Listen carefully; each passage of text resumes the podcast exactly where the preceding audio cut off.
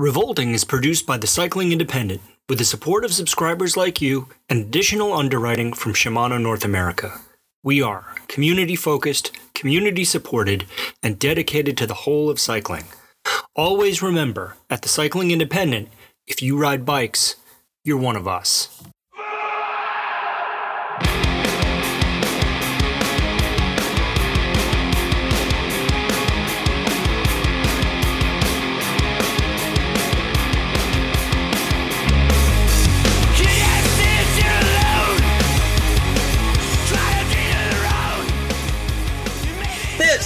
Is Revolting with Stevel and Robot on the Cycling Independent, episode 69, Nice. The Lightning Round.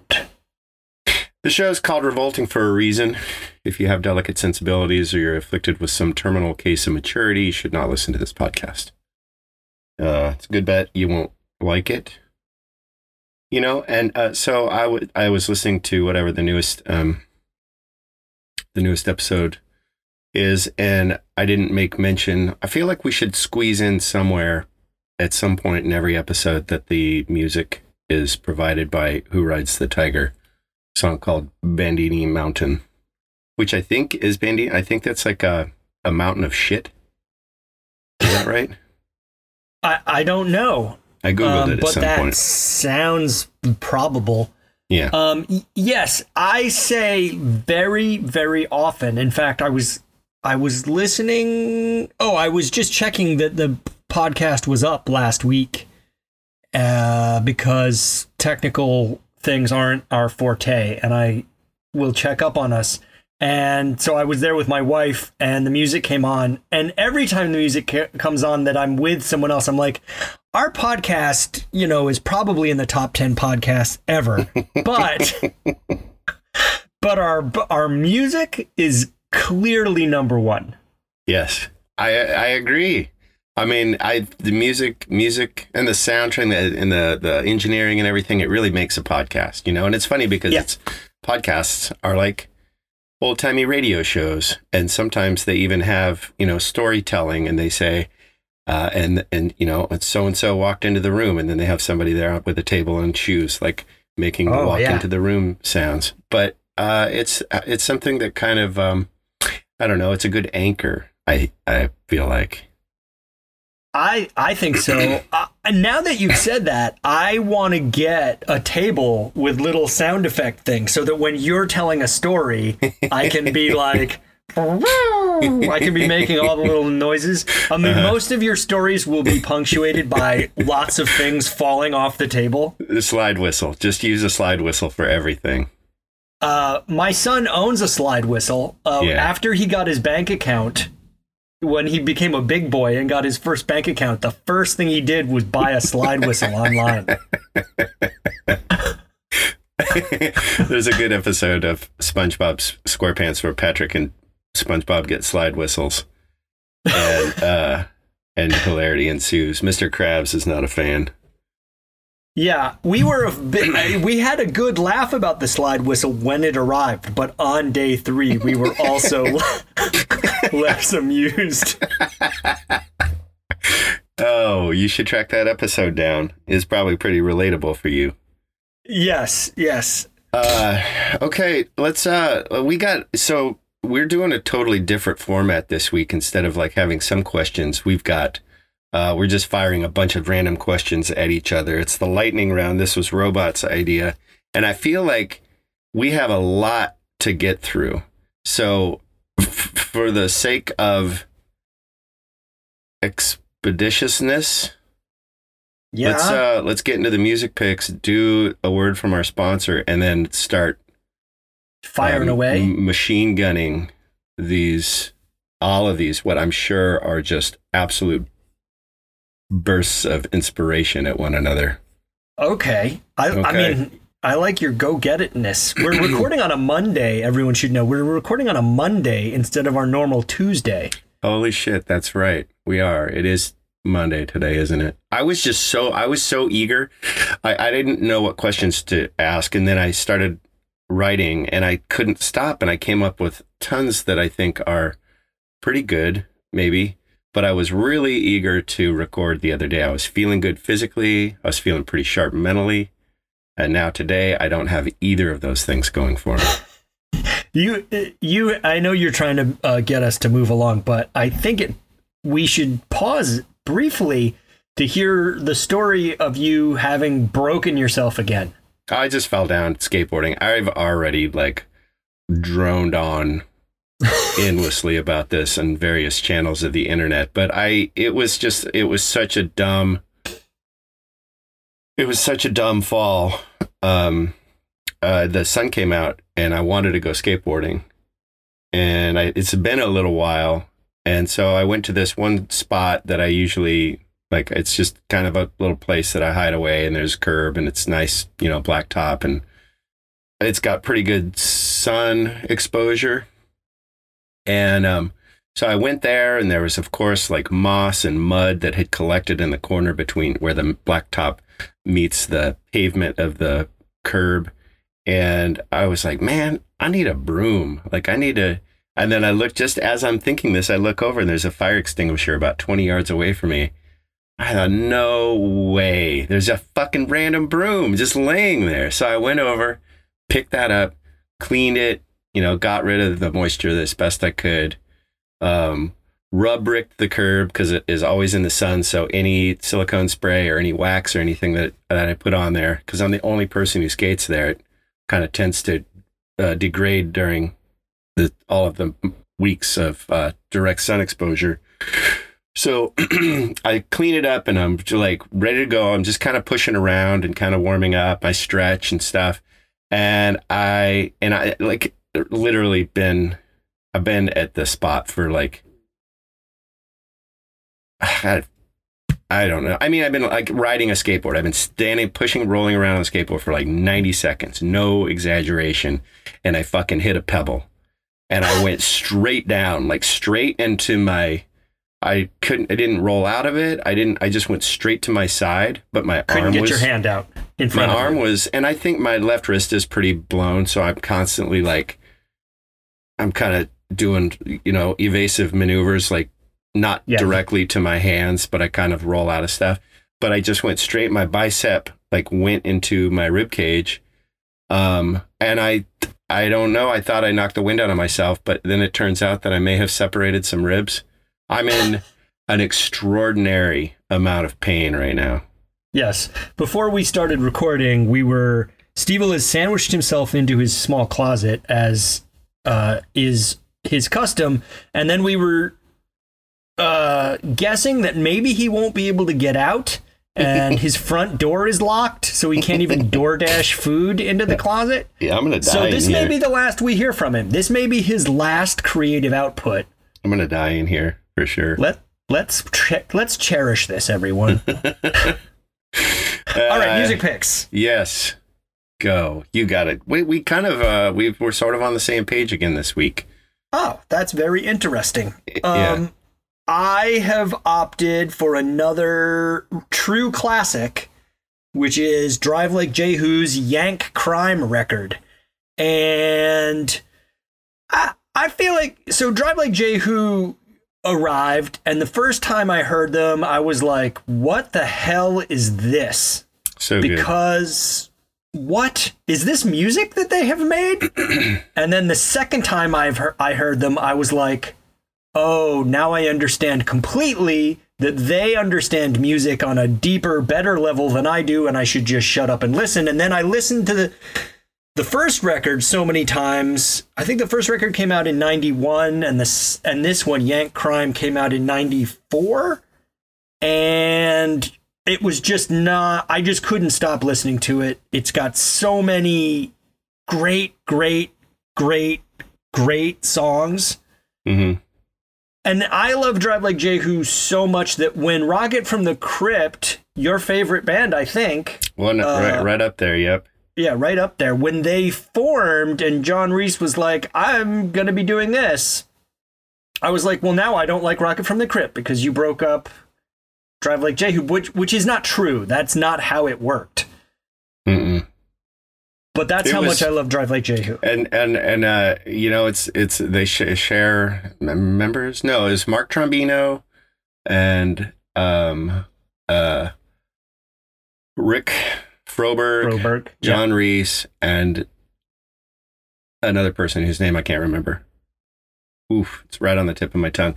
Um, but then it was John Reis and a whole bunch of other people who were also in uh, Rocket from the Crypt, and so there was, you know, like it is that guy's just so prolific, and and uh, Drive Like Jehu was formed after uh, another band called Pitchfork, and Right. that was. Uh, I mean, it's just like the lineage, the family tree there in San Diego is pretty wild. Um, and I said, and I mean, the first record is amazing, and, and Yank Yank Crime is amazing, and I think the Yank Crime recording sessions they did a seven inch, and I could be completely out of my mind, um, uh, and not have any of the the uh, uh, timeline correct on this, but I think uh, they did a seven inch called Bullet Train to Vegas Yes. uh, which is real good, which then inspired another band, and I believe they're from Australia called Bullet Train to Vegas. Yeah. Uh, anyway, yes. Drive Like Jehu is massively influential. And I picked this record because I think Drive Like Jehu is massively influential, but not nobody thinks or talks about them now. Mhm. unless they're our age and we're there for the first. But I feel like Drive Like Jehu is not like that Wire Pink Flag record I picked whenever that was. Mhm. Uh, I think it's a record that's hugely influential that a lot of people aren't aware was, you know, this turning point. Um, It'll be interesting to see what happens, like how that band is recognized or how that band is viewed in, you know, as the years go by. Provided we, you know, make it on this planet another 20 years, it'll be interesting to see what people think, like what young musicians think of of Drive, Drive Like Jehu, you know, in 10 years from now or 10, 10 years from now. if anything at all, yeah, If I anything at all, completely. maybe not. in in doing a little bit of research for this, uh, I was reminded that I don't. Uh, so Drive Like Jehu is called post hardcore. Mm. That's what it was. That's its assigned genre. I don't do the assignment, so I don't know if I I would call it noise rock. Uh, but what I learn over and over again is that I don't like any music, but I like the post version of almost everything. it was like the the the ba- the cake came out of the oven half baked, and Yeah. then the post version is when it went back into the oven for an additional fifteen minutes. That's what you like. That's what I really like. Like I Um, like I kind of like hardcore. Hardcore's fine, but post hardcore I really like. Yeah, um, I'm with you. I think isn't Quicksand considered post hardcore It is because It is everybody in the band was in. ever. They Yeah. were in hardcore bands. I mean, that Yeah. would. I don't know. Maybe the people in Drive Like Jehu were in hardcore bands, but b- before Pitchfork, because Pitchfork wasn't. That would also be considered post hardcore, I think, though it was a little more melodic. Yeah, Drive Like Jehu is just fierce. Like I never got the opportunity to see them in their in their heyday. They would play a week after I left Oakland to go to Colorado, and then they'd play a week after I left Colorado to go back to Oakland. And this happened Yeah. like three or four times. yeah, Never got an opportunity to see them back then. yeah. I would. l- I didn't see them either. Um, which I don't know how I didn't see them. Um, but yeah, I like I like music that um, gets invented, and then someone says, you know, what? let's have another little think about this. Maybe this could be better, and then I like what they make next. Yeah, I'm with you. Uh, so what's your pick this week? Uh, Sultans, which is Oh. another one of John Reis's bands. Um, the uh, the record is uh, Shipwrecked. They had two, and I think it's John. Is it John Reis, uh, Mario Rubalcaba? I believe. You know, he was the previous drummer in Off. He's in Earthless. He's in Rocket from the Crypt. He's you know former professional skateboarder. Mhm. The guy's got a lot of talent. Um, and then John Reis's brother, Dean. Hmm. Uh, and I think it's three piece. Maybe it's well, I can't fuck, dude. I don't know. You know. just named like six guys, so I don't know. It's maybe um, they stand on each other's shoulders like a like a like two kids trying to pretend to be an adult with an overcoat. I saw them a few years ago, and I think there were three people. Anyway, I've been listening to. I go through f- sort of waves, and um, where it's all I want to listen to, and then and then it goes away, and then I listen to the Night Marchers, and Night Marchers is Oh, another yeah. John Reis band, and then I and then I put it away, and I listen to a bunch of other stuff, and then I kind of like circle around, and then that's all I want to listen to again. Uh, so that's my pick this week. So we both have John Reis bands as uh, for our pick this week, and it's worth saying that John Reis may have the highest project to success ratio of any musician. Like I, I there's it's a lot of unreal. music. it's Yeah, there's a- unreal. There's a lot of musicians, individual people that I really like, and they do multiple projects, and I like one of them or Yeah. two of the projects. But everything John Reis plays in, on, around, near, It's fucked up.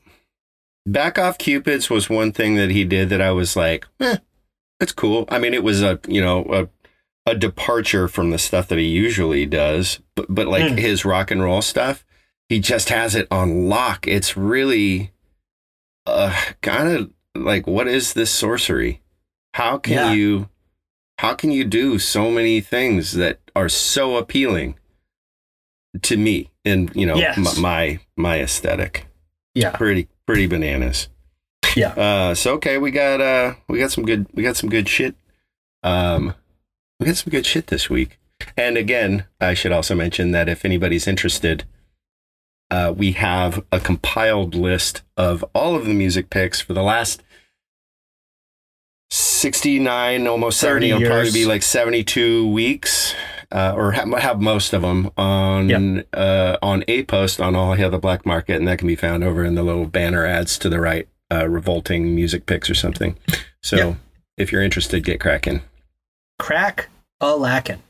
okay All right. um, this Let's episode take a what, let's what is take this a brief. episode We're gonna pause. Don't start reading Oh. that shit yet. i just went right for it didn't i You went right for it. You are so.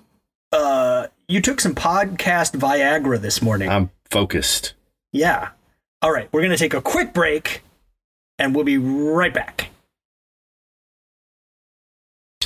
Oh, hey, it's story time with Steve.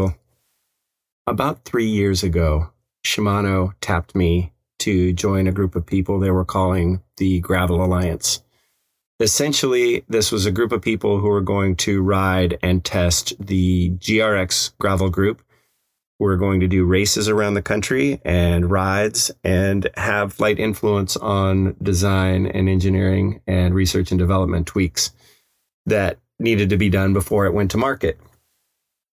Uh, on the surface, this was just an opportunity to ride bikes and to meet this amazing group of personalities, and even to take a peek behind the curtain and learn a little bit more about Shimano as a company.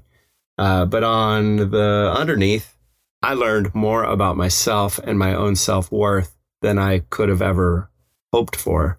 Uh, the whole thing was really brilliant, and I understand that's not exactly what they had in mind when they asked me to sign on, but uh, that was a byproduct, and I will forever be in Shimano's debt because of it.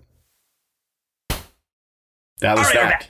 So uh, well, yeah, we uh, we we had a little glitch in the matrix there for a little while, and we Shimano, who has been exceedingly supportive, weirdly supportive of this shit show. Um, we got we lost contact with the mothership for a little while, and they circled back around, and I can't say how much I appreciate their appreciation. It's it's well, it's wild, right? I mean, Shimano doesn't Shimano doesn't fuck around with.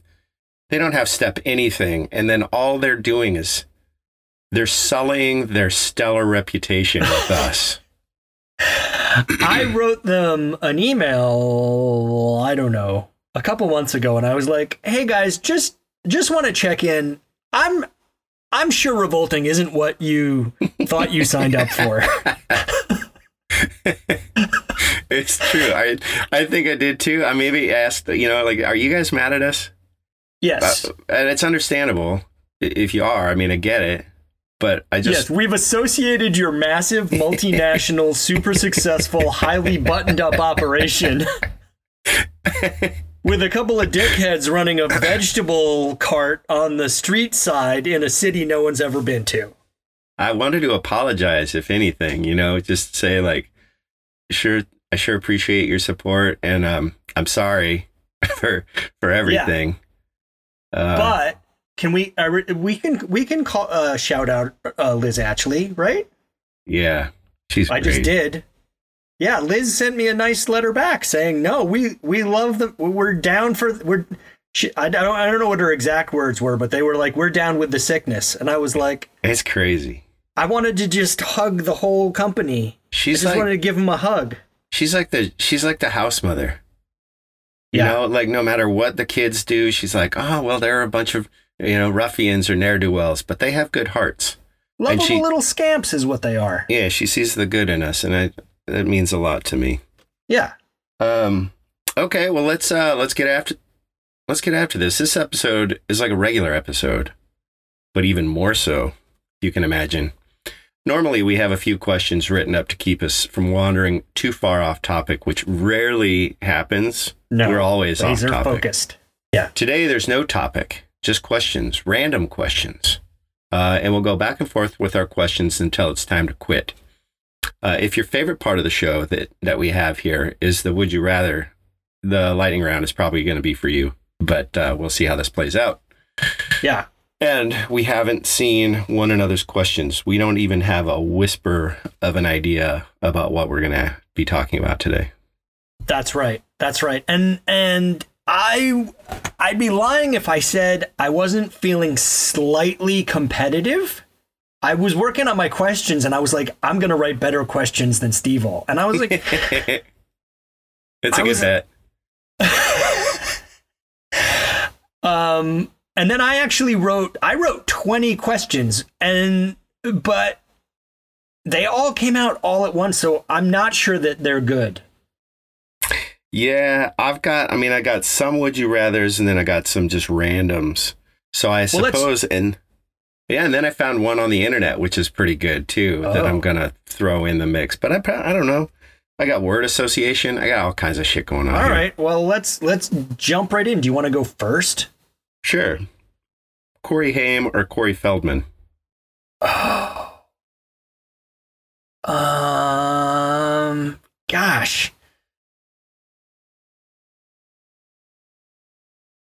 Feldman. Oh, you're the worst. I think he's fucked up. Uh, Well, There's something- there's something about I don't know. It's this. I, the first time I saw him was on the Leave It to Beaver remake, and he was like three years old, and I was Uh-huh. like, I fucking hate that kid.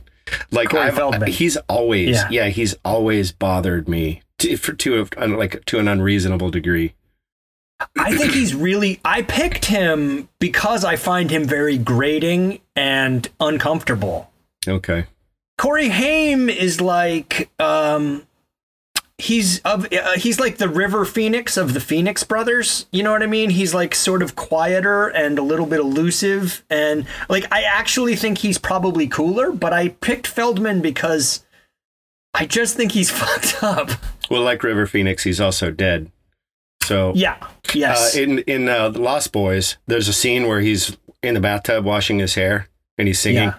and I, I always thought that scene was really funny, and so I was Uh-huh. like, you know, from that point forward, I used to be friends with this guy named Michael, who, uh, incidentally, his brother was the singer in Stone Temple Pilots, but Michael Oh. and I were we were thick for a couple years. That he had moved uh, from Southern California with his family, and Scott had stayed behind to pursue uh, music with a horribly mediocre band yes. and uh, focus on his heroin addiction.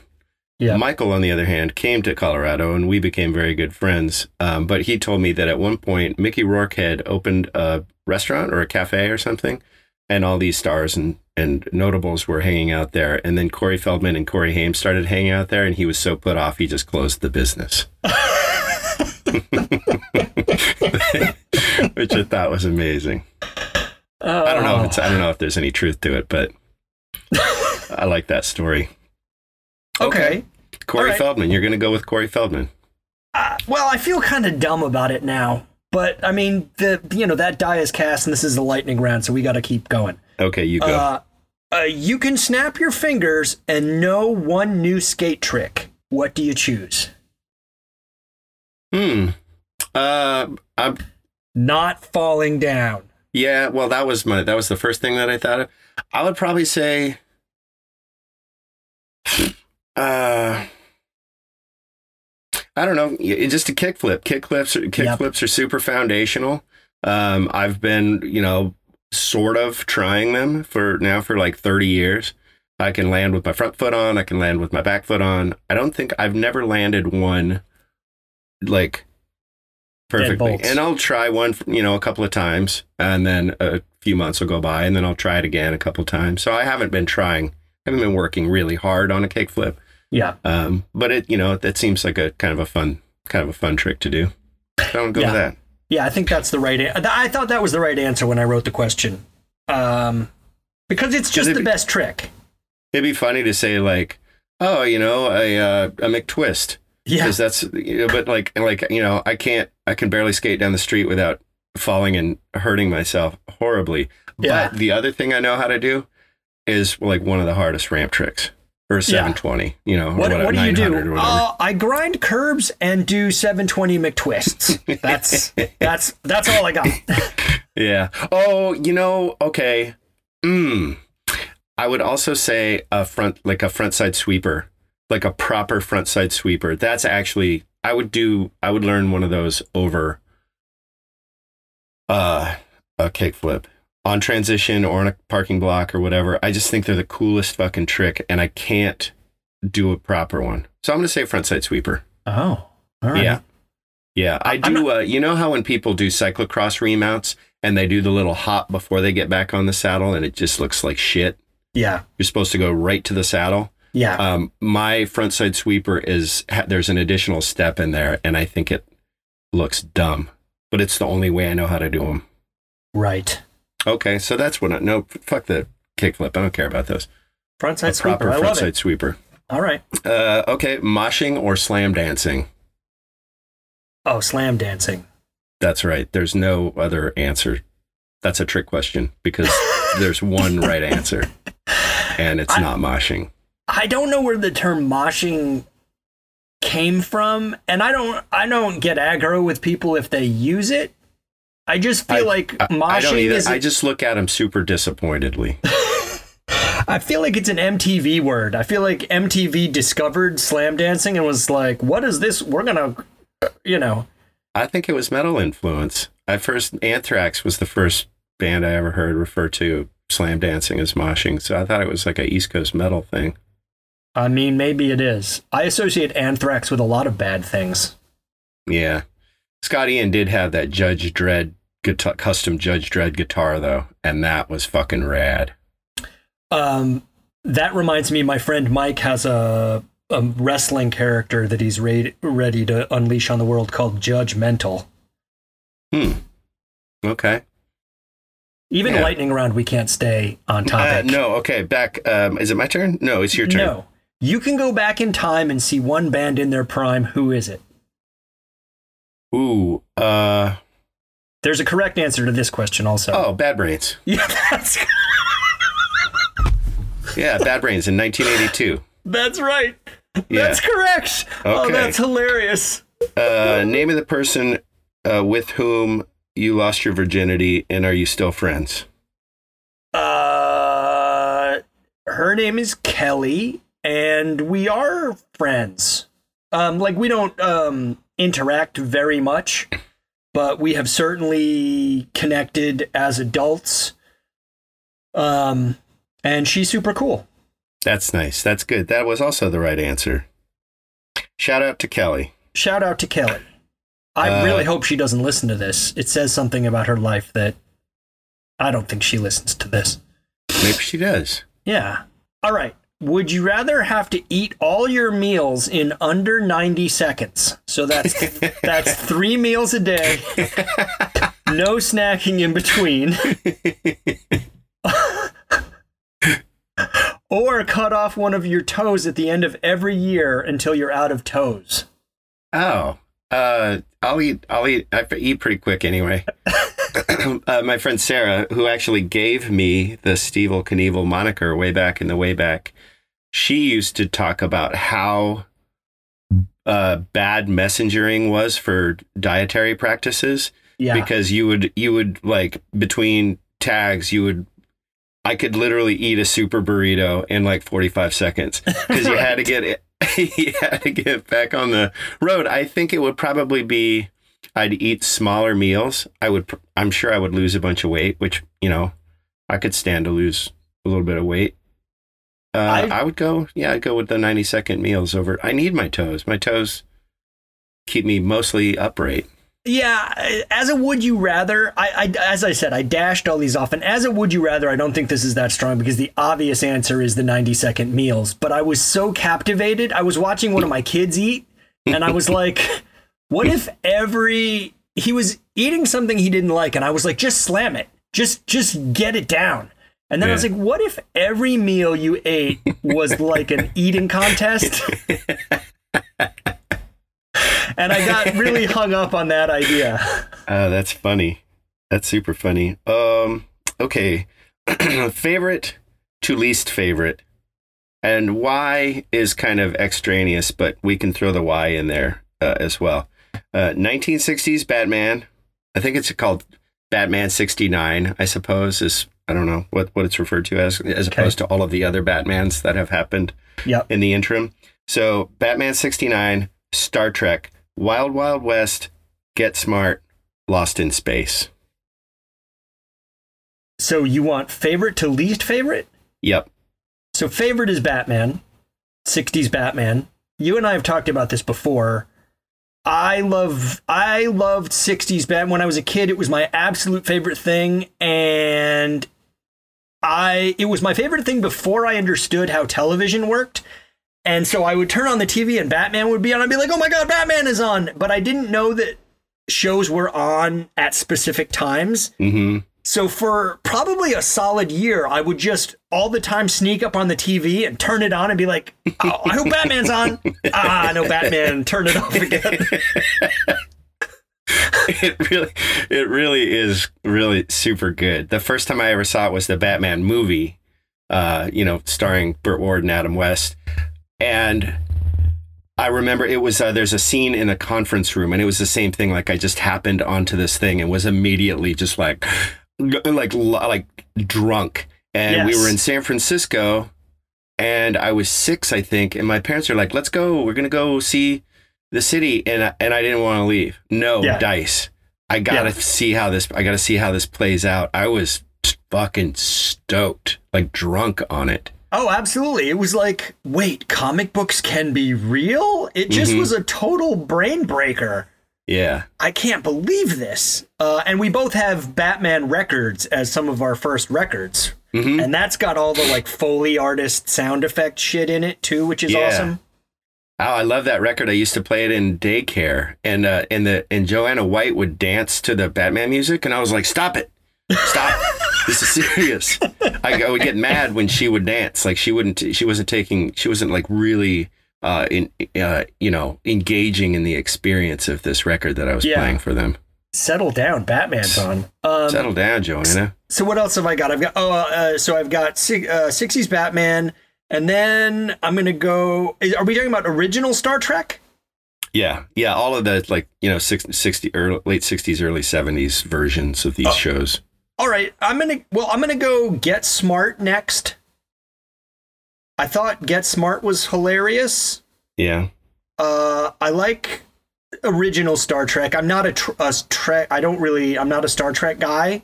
I don't follow them. I don't really know who the characters are after the first one, but I love the first one. Um, and then there was what Wild Wild West and what else? Lost in Space. Oh shit. Okay, no, Lost in Space goes after Batman, then Get Smart, then Star Trek, then Wild Wild West. Okay, Did I, would get say it right? Mm, for you, Yeah. Uh, I'd say Batman. Wild Wild West is real, real close. Like Okay. real close. I Yeah. love the old Robert Conrad. Yeah. I don't think I've ever had a man crush that burned as brightly as my man crush on 60s era Robert Conrad does. All right.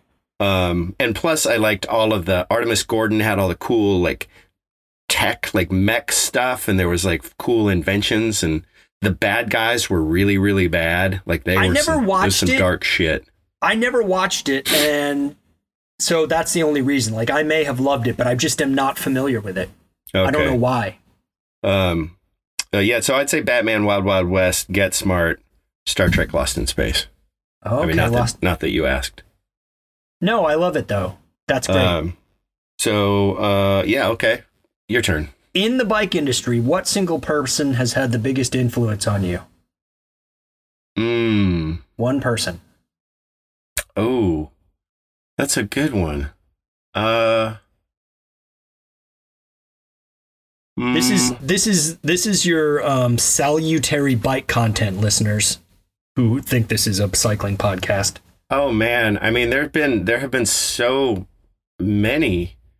Um, but I would say in terms of like where I am professionally, and and the and the like the art of the written word, uh, Mike Ferrentino. All right. Mike Yeah. Ferrentino, who when you said you should come on our podcast, was like, I've heard it. Nah, I'm I listened set. to it. yeah. so I, I don't think that he'll hear this, but um, uh, but you know, but like my my friends, you know, like like frame builders, fucking Sky Yaeger, uh, Ross Shafer, um, Jeff Holt, Roscop, Yeah. uh, I, uh, Jesus, uh, Jeff Reneker, J Mac, uh, Antonio Colombo but the know, answer is indir- Mike Ferrentino. indirectly, but yeah, like I, I mean, so many, so many Parkin, Jesus. So there's been so many people who've been super influential, but I would say because I didn't know Mike and I loved reading what he wrote, like what he, the things that he wrote in the Grimy Handshake and Bike Magazine early on, and and the California Bicyclists before that, um, were so funny, and it made me really engage, uh, like uh, people who were writers in in bike media were I didn't think they were very interesting. None of it was very interesting to me, and his writing was the first thing that really captivated me. All right. I like it. so Tribute to um, shout out to Mike Ferrentino who won't come on our who's too good for our podcast. Also, I don't know if listeners can hear, but the UPS guy is pulled up out truck uh, uh, up out front in his truck and is kicking out some real jams. There might be some background music for that section of the podcast. But all right, uh, your turn. uh, if you had to choose between Kidz Bop covers and drum and bass to listen to the remainder of your years on Earth, Oh, in what way would you kill yourself? oh, It's a little twist. Oh. yeah, I like that curveball at the end there. Well, I would kill myself in the way that I intend to kill myself one day. And I don't mean to be flippant about suicide, but uh, there's been a lot of death happening in and around my life lately. And one of the common themes and one of the things that I talk about with people is that at some point I will reach a, a, a place where I'm not really a functional human anymore. Like I don't want to be the guy that sits in a chair and stares out the window uh, because and and like wears a diaper forever. And if there are people who are looking forward to that time in their life, I'm not trying to yuck your yum. I'm just saying that someday, probably like the last day I'm capable, what I really want is to buy a brand new Triumph Bonneville and jump it off a cliff into the ocean. Okay. And I did I yeah, I uh wasn't thinking when I wrote that question. Um but I but I mean it was I didn't mean like actually literally ending one's life, but those two forms of music are just Yes. the worst things in the world. So uh, then I threw this little dark curveball on, and it's I'm not making light of suicide, and uh, I do have a way of um of uh sort of uh, using sort of dark humor to color things that I'm otherwise uncomfortable with or have experience with, and, And, you are uncomfortable with Kidz Bop. I understand. my my uh, you know friends who've killed themselves uh, and my own history with suicidal ideation um uh it's a it's a kind of a tough pill for me to swallow so that was you know my apologies I appreciate everything you just said there, and I agree, but I also hold firmly to the idea that if you're not laughing, you're crying, and I would much rather be laughing. So Uh, I take those you. things seriously, and you know, uh, if you if you're in a bad place, get help. Call call us up. I don't know, like you know, I do take those things seriously, but also we have to be able to laugh about these things because otherwise, I I agree. So we're taking that out of the question. Kidz bop covers or drum and bass. oh, drum and bass. But I hate them both so much. yeah, Okay. you want to be turn. poked in the eye or punched in the nose? Yeah, yeah. All right. Have you had a good life? I think so. I mean, highs and lows for sure. And, Yeah. you know, like I've said, maybe on this podcast, I've been thinking about the term or the phrase a lot is that comparison is the thief of joy. Yeah. Uh, comparatively, you know, my life has been, I've had a couple of spans, a couple of really, really good runs though. And, you know, I'm not super psyched right now, but it, it, maybe it'll come back around. But yeah, I think so. I think I've done right by the people around me. I think I've been a good son. I've been a good brother, been a good husband. I've been a good friend. And, you know, and like whatever the next chapter is, I, I hope that I continue to like do the best that I can. I think you're doing great. Thanks. Yeah. You're doing great. Oh, thanks. That's great. Yeah. Uh, let's see. Okay. Oh, some more bike content. Oh, sweet. Sick. You get to keep all of your bikes and give up your favorite one, or give up your favorite bikes and keep all the others. I'm going to give up my favorite and keep the others. Because I have a lot of really dope bikes. Yeah. I don't actually I don't have that many, you know, for a bike dork. Like I have fewer bikes now than I had 10 years ago and 20 years ago. I have fewer bikes and I worked for a custom bike builder uh, that made beautiful bikes for me. So I have I have uh, three of those that are just I mean, I could want nothing more from a road bike or a gravel bike or a hardtail. Um so yeah, I would. I'm gonna make the choice, and that's seven cycles. I should give them props. Um, I would keep those, or as many of those as I could, because, I mean, they're perfect. What about you? I don't know. I don't know. I mean, I've had to give up over the last couple years. I had to give up a number of bikes that I absolutely adored, but then it turns out that the bikes I did keep, at least a couple of the bikes I did keep, are absolutely the the best things I have in my life. You know, Yeah. physical things. Yeah. Um. So I'd probably keep. I would keep my favorite and give everything else up. But picking a favorite of the few that I have remaining would be really hard. Yeah, Okay. good question. I like it. Would you rather be famous or physically crippled in some way?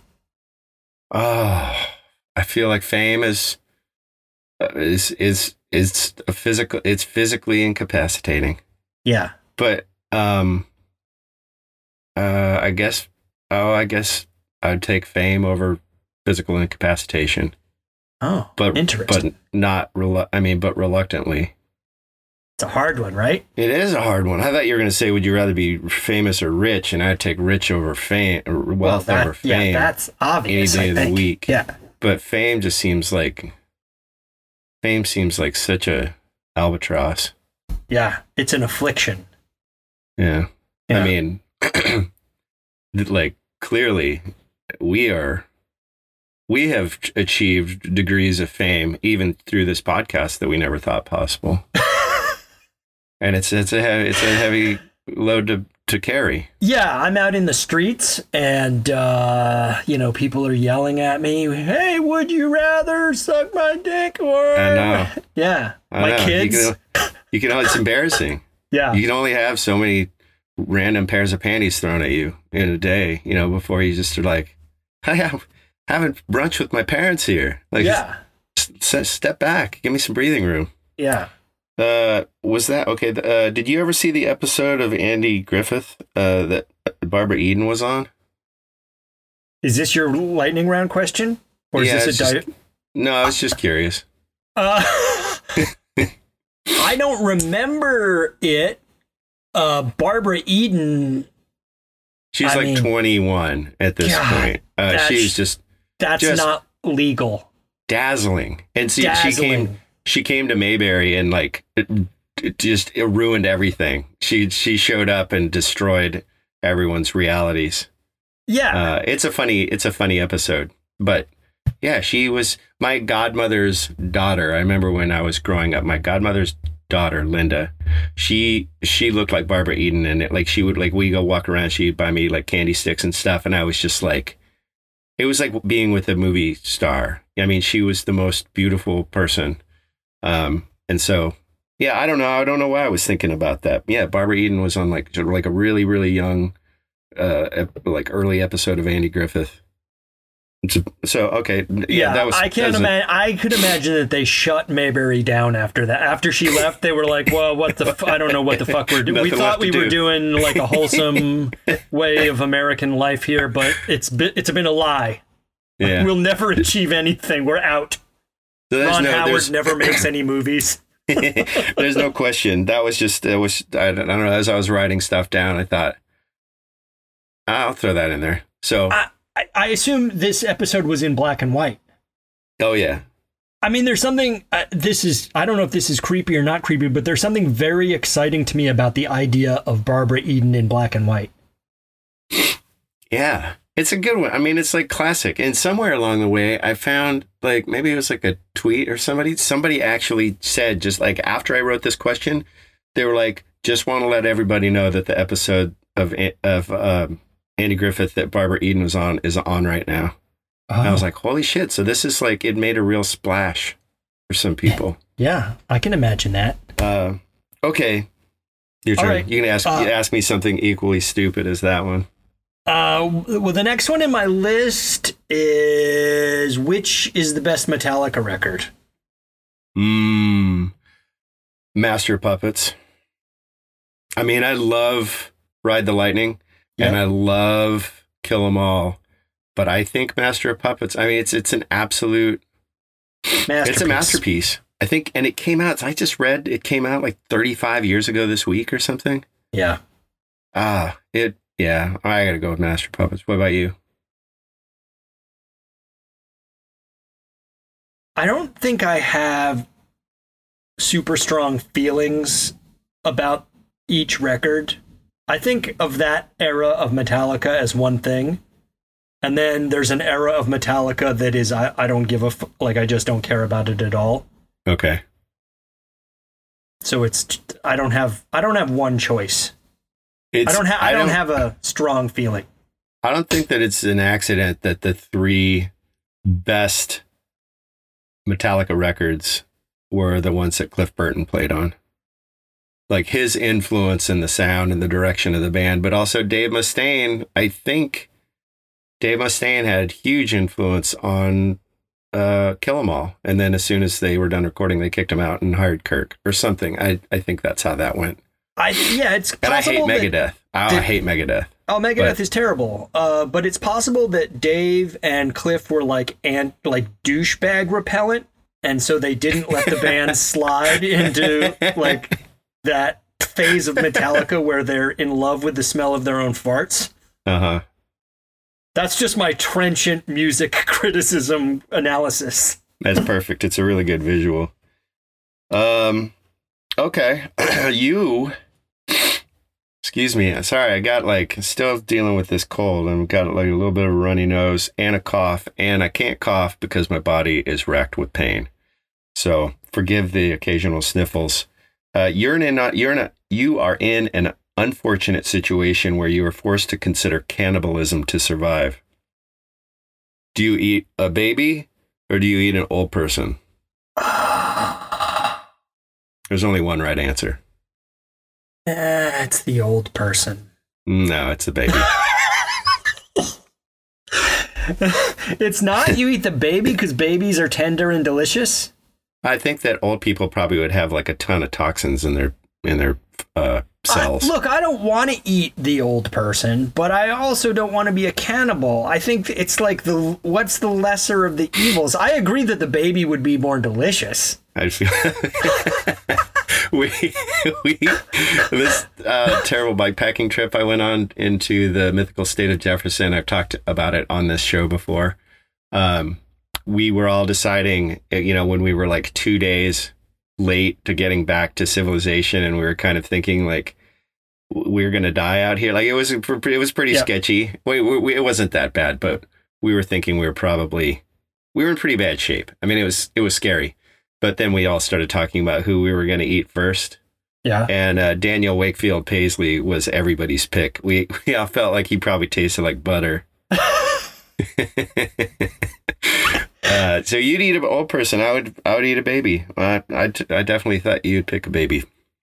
I wanted. I mean, if you ask me which one do I want to eat, it would be the baby. But what which one would I eat? It would be probably the old person because they've had they've had their they've had their time. Well, they're I, dead. You're not eating them alive, and I don't think I wasn't oh, even considering oh, oh, wait, the fact wait, that you were gonna.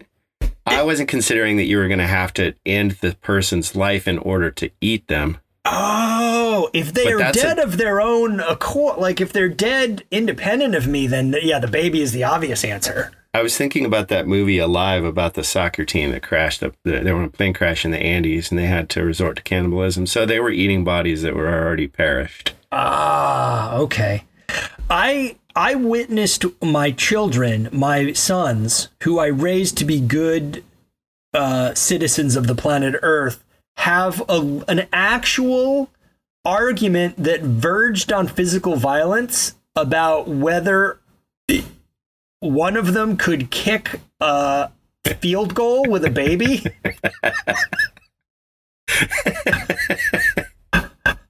one of them was insistent they could kick a baby through a field goal, and the other one was really pissed off that they would think. I mean, it went on and on. Like, I interjected a few times to be like, hey, guys, like, maybe we should just take the temperature down on this one. uh, you, you know, you and Brittany tried. You did. You did your best. Uh, apparently, this ship has sailed, and and you've you've raised a couple of sociopaths. You did. You did your best. Well, you know, it's sort of like the content warning on our show. I just assume that the kids uh, intuited the content warning, like you should put all this through a filter, and they were like, "No, this is an ideology." Uh, God damn it. All right. Okay. Lance Mountain Lance Mountain was a better skater than John Cardiel. True or false? Uh, I you know I'm gonna go with the like. There's you can't grade or gauge a skateboarder. There's no best skateboarder. There's not one skateboarder. There are skateboarders who have you know I mean in professional like everybody's a better skateboarder than I am the bulldog that you see on the internet who grabs a board and runs away and skates down the hill like he, that dog is a better skateboarder than i am but in terms of like professional you know professionals people who yeah. have that extra something that extra flair um, somewhere i read in an interview forever ago and i really liked this analogy they said it's like saying like it's like saying who who's a better painter who's the best painter there's not it's it's all subjective and it's okay. all you know, skateboarding oh, is a creative endeavor. In your so subjective it's... opinion, was Lance Mountain better than John Cardiel? This is an opinion. This isn't. We're we're not um, sending anyone an award. Hmm. John Cardiel was a better skateboarder, is a better skateboarder than Lance Mountain, but Lance Mountain, I favor Lance Mountain over John Cardiel. I I ex- I think I accept your answer. I'm not yeah. going to do the thing where I browbeat you until you give the answer that I want you to give. All right, your turn. I, I wouldn't ever say that John Cardiel is a I, I, he's favored. Lance just has always been my favorite since I was a kid, you know, and yeah. and Cardiel is awesome. He's awesome. Yeah. Everything is he's awesome. Yes. Um, but I just you know the way the Lance skates suits my suits my uh idea of what cool skateboarding is better. And I like his personality and I like his I don't know, I just like who he is as a person. All of it. It just suits suits me. They are both um, physical prodigies and creative geniuses. Yeah. Yeah. Yeah. Uh okay. Either you I'm gonna. It's gonna be hard. I this wrote. I wrote this down in such a chicken scratch. I don't know. It's not gonna come out. I'll have to probably say it a couple different ways. But either you and and your wife Brittany are homeless for the rest of your lives, but your sons are guaranteed to have safe and secure homes for the rest of theirs. Or you and Brittany can have safe and secure homes, but the exchange is that your sons will be homeless for the rest of theirs. Do you and Brittany make that sacrifice? Yeah, in a heartbeat. And you're living in a refrigerator box. Yeah. Yeah, I mean there there uh, there's all sorts of obvious uh, ways to parse this. I think the best and truest way, and I won't speak for my wife here, but speaking for myself, a refrigerator box is pretty close to my level. Being homeless would be something like being truly. Oh, it's a homeless would be misery. such a bummer. It it's a misery, and it's an everyday sort of. Yeah, let's not reduce homelessness to a joke. Uh, but yeah, that is terrible. But that's what you would do for your kids. You would just do that for your kids. Sure, you would. If it was either think- or, Yeah, then you're thinking like in this in this scenario, you're thinking I imagine you and Brittany uh, every day is is sort of a struggle for survival, and the possessions that you own are what you can carry on your back essentially. And meanwhile, your kids who you've raised and loved and nurtured, they have these great comfortable lives and don't offer you any assistance. You know, which isn't a realistic scenario, but I was kind of laughing to myself like oh, John and Brittany are, you know, like cold and miserable and living outside, and their kids are like, ah, cool, thanks, mom and dad, but never inviting you over. yeah, they're like, "Oh, it's too bad you're homeless. This new Xbox is dope." Um, I mean, I I often not to be smarmy, cheesy, corny, but I often like you know life um, has its anxieties and its challenges, and I often say to Brittany, "Hey, if we're together, everything's fine." Yeah. Um, and so maybe I would find out that's wrong if we were homeless every day. As long as we're together and have cable television, we'll be fine. Fair enough. Uh, okay, uh, your turn. If you had a pet hamster, would you make little clothes for it and what would you name it? I wouldn't make little clothes for it because I don't think that it would be very happy with wearing clothes. Uh, but I would probably name it um Jeffrey. Yeah, I'd name it Jeffrey. Interesting. I was there was a little bit of a I was um a few episodes ago the would you rather ended up with you having a cat living on your head and you had named the cat Steve so that when people said Steve they weren't sure who they were talking to. Uh-huh. So I wondered if you would call the hamster Steve and I also wondered if you would object to keeping a rodent as a pet. I wouldn't. no. You wouldn't have a rodent as a pet No, I wouldn't object to having a, a rodent as a as a pet. Because they're I'd be- the hamster's cute, right? Yeah, hamsters are super cute. And gerbils Yeah. are cute and guinea pigs are cute. All little fuzzy animals that I think are cute. I would like to I'm I'm cool with all of them. Yeah. Um, okay, I am going to do a quick, quick, rapid fire because we're looking at we're closing in on an hour. This Yeah, is just gotta- word association. Yeah. Oh, real quick though, I mentioned bath salts in the in the sixty. What episode just came out today? 68? Really? Are we 60 only one ahead? no, 67. 67. Yeah. So I mentioned bath salts, but it's Dr. Teal's ginger and clay bath salt, and it is unbelievable. So I wanted to throw that in there real quick. Okay. Yeah. Word association. And we don't need any explanation or anything. It's just the thing I'm that just comes to saying the word that comes to mind when you say something. word, scenario, uh, whatever, feeling, yep. coffee, Life's blood. boobs, Delightful. fire hydrant, Uh, piss. plexiglass, Painful.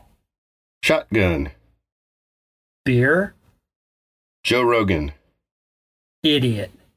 wrist rocket, Broken window. Lincoln Continental, Dead body. French fries, Ketchup. black eyes, Hurt. neckties, Cuba. cherry pies, Delicious. heaving sighs, Uh, breasts. thunder thighs, Um, lubrication. Killdozer, Underrated. sock monkeys, Oh, delightful. lip smacker. Lip smacker. Yeah. Um, face smacker. Balloon animals, Art. Ed Gein, Oh, tattoo. Whoa, ew. I don't know. It just came out. I didn't mean to. I'm trying not to think. Okay, uh, your turn. Whew. Whew. That was I all I want to say about that is that you said balloon animal and I said delightful, which is the same thing I said about boobs. Yeah. Yeah, Uh, it I'm is not what proud it of that. is. I'm not proud of that. Maybe they I think they both are delightful. Um current band you would most like to have play at your birthday party. Oh well, I would have uh, Rocket from the Crypt play, of course. Yeah, that's that was a dumb question. No brainer. I would. It'd be like Jeff Spicoli when he saved Brooke Shields from drowning and spent the reward money on getting Van Halen to play his birthday party. yeah. That's what I would do. If I got a bunch of money, I would have them play at my birthday party in a fucking heartbeat, and it would Yep. be great. Yep. Uh, so this is the internet question, and it's kind of a would you rather, kind of. Should this be the last question? I don't know. I mean, right. sure, we're Yeah. at an hour. Yeah. $10 million right now in your hand. But there's a catch. A snail is chasing you for the rest of your life. And if it touches you, you die a terrible death. The snail cannot be killed. It knows your location at all times. Its only purpose is to find you and kill you. Do you take the money? Um. Wow. I don't. You. Uh, this is a disappointing answer, but I don't want ten million dollars. No? No, It's just a, it's just a snail. I know. So uh, You'd be Yeah, on the run for the rest of your life, but also like, it, how long do you think it would take a snail to get across country? yeah, right. Well, I mean, the thing is, you've only got ever got to be sort of eight to ten hours ahead of the snail. Which might just be like going up the stairs in your house if you have stairs in your house. Right.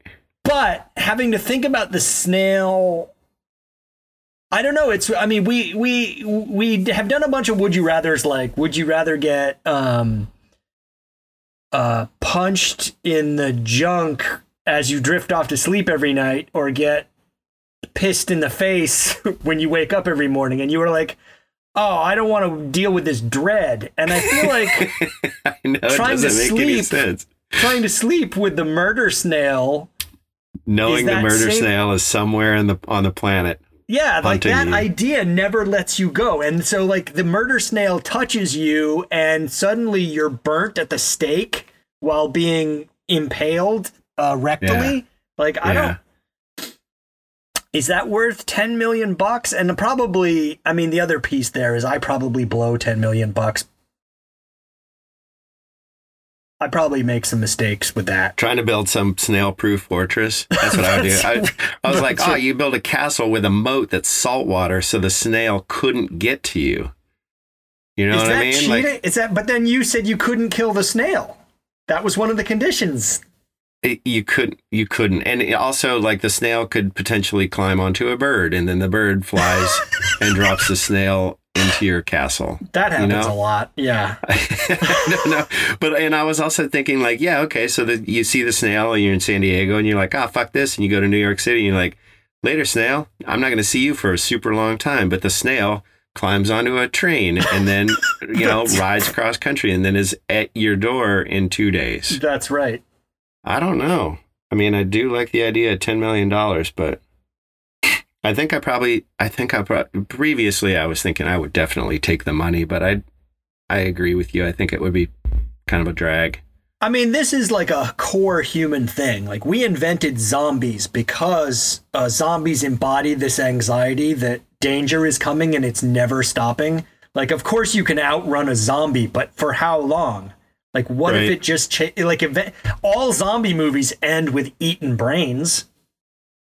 Yeah, and they do, they're but they're just so lumbering, you know. Like I feel like I don't know. I like the find snail of- idea.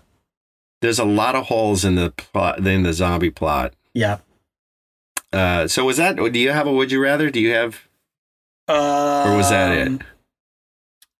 Kind of hard to transition out of this greatness. I have one, uh, which is, and then we can wrap up. Uh, mine, Okay. mine. I have a few more in my list, but I think Oh well, you know we don't have to. We can save the would you rather's for another time. But I just don't have any more questions. I don't think. I don't think I have anything else written down. Well, let's finish. Let's just finish with this one last. Would you rather? Would you rather never be able to pick your nose again, or never be able to high five? Pooh, Do like high fiving. I'd probably I'd probably go I would rather I'd rather be able to pick my nose. I So mean I don't pick my nose a great deal, but uh, I would assume that would also include scratching and if you have ever had an itch inside of your nostril, it is the idea of not being able to scratch an itch inside of your nostril Have I ever not probably had an itch That would make inside me- my nostril? that would make me have way more itchy nostrils knowing that I couldn't couldn't get in there to take care of it. Yeah, I a good And- nose pick, a good like, you know, you get like a, goodness. a dry, a dry. Yeah. Sometimes you get stuff up in there that you can't blow out. Yeah, I don't, you know, I mean, not, yeah, I'm not a, like a regular nose picker, but I would, and I can do without high fives. I like high fives. I think they're kind of funny and stupid. yeah. I'm also not And- an avid nose picker, but I I think I want to keep the options open. Yeah, I probably, I, I high five way more than I pick my nose, that's for sure. Yeah. But I'd be willing to give up high fives. Oh, we did a really good job today. Oh, we just probably that was probably in uh, when I envision us accepting an award. It was probably for this.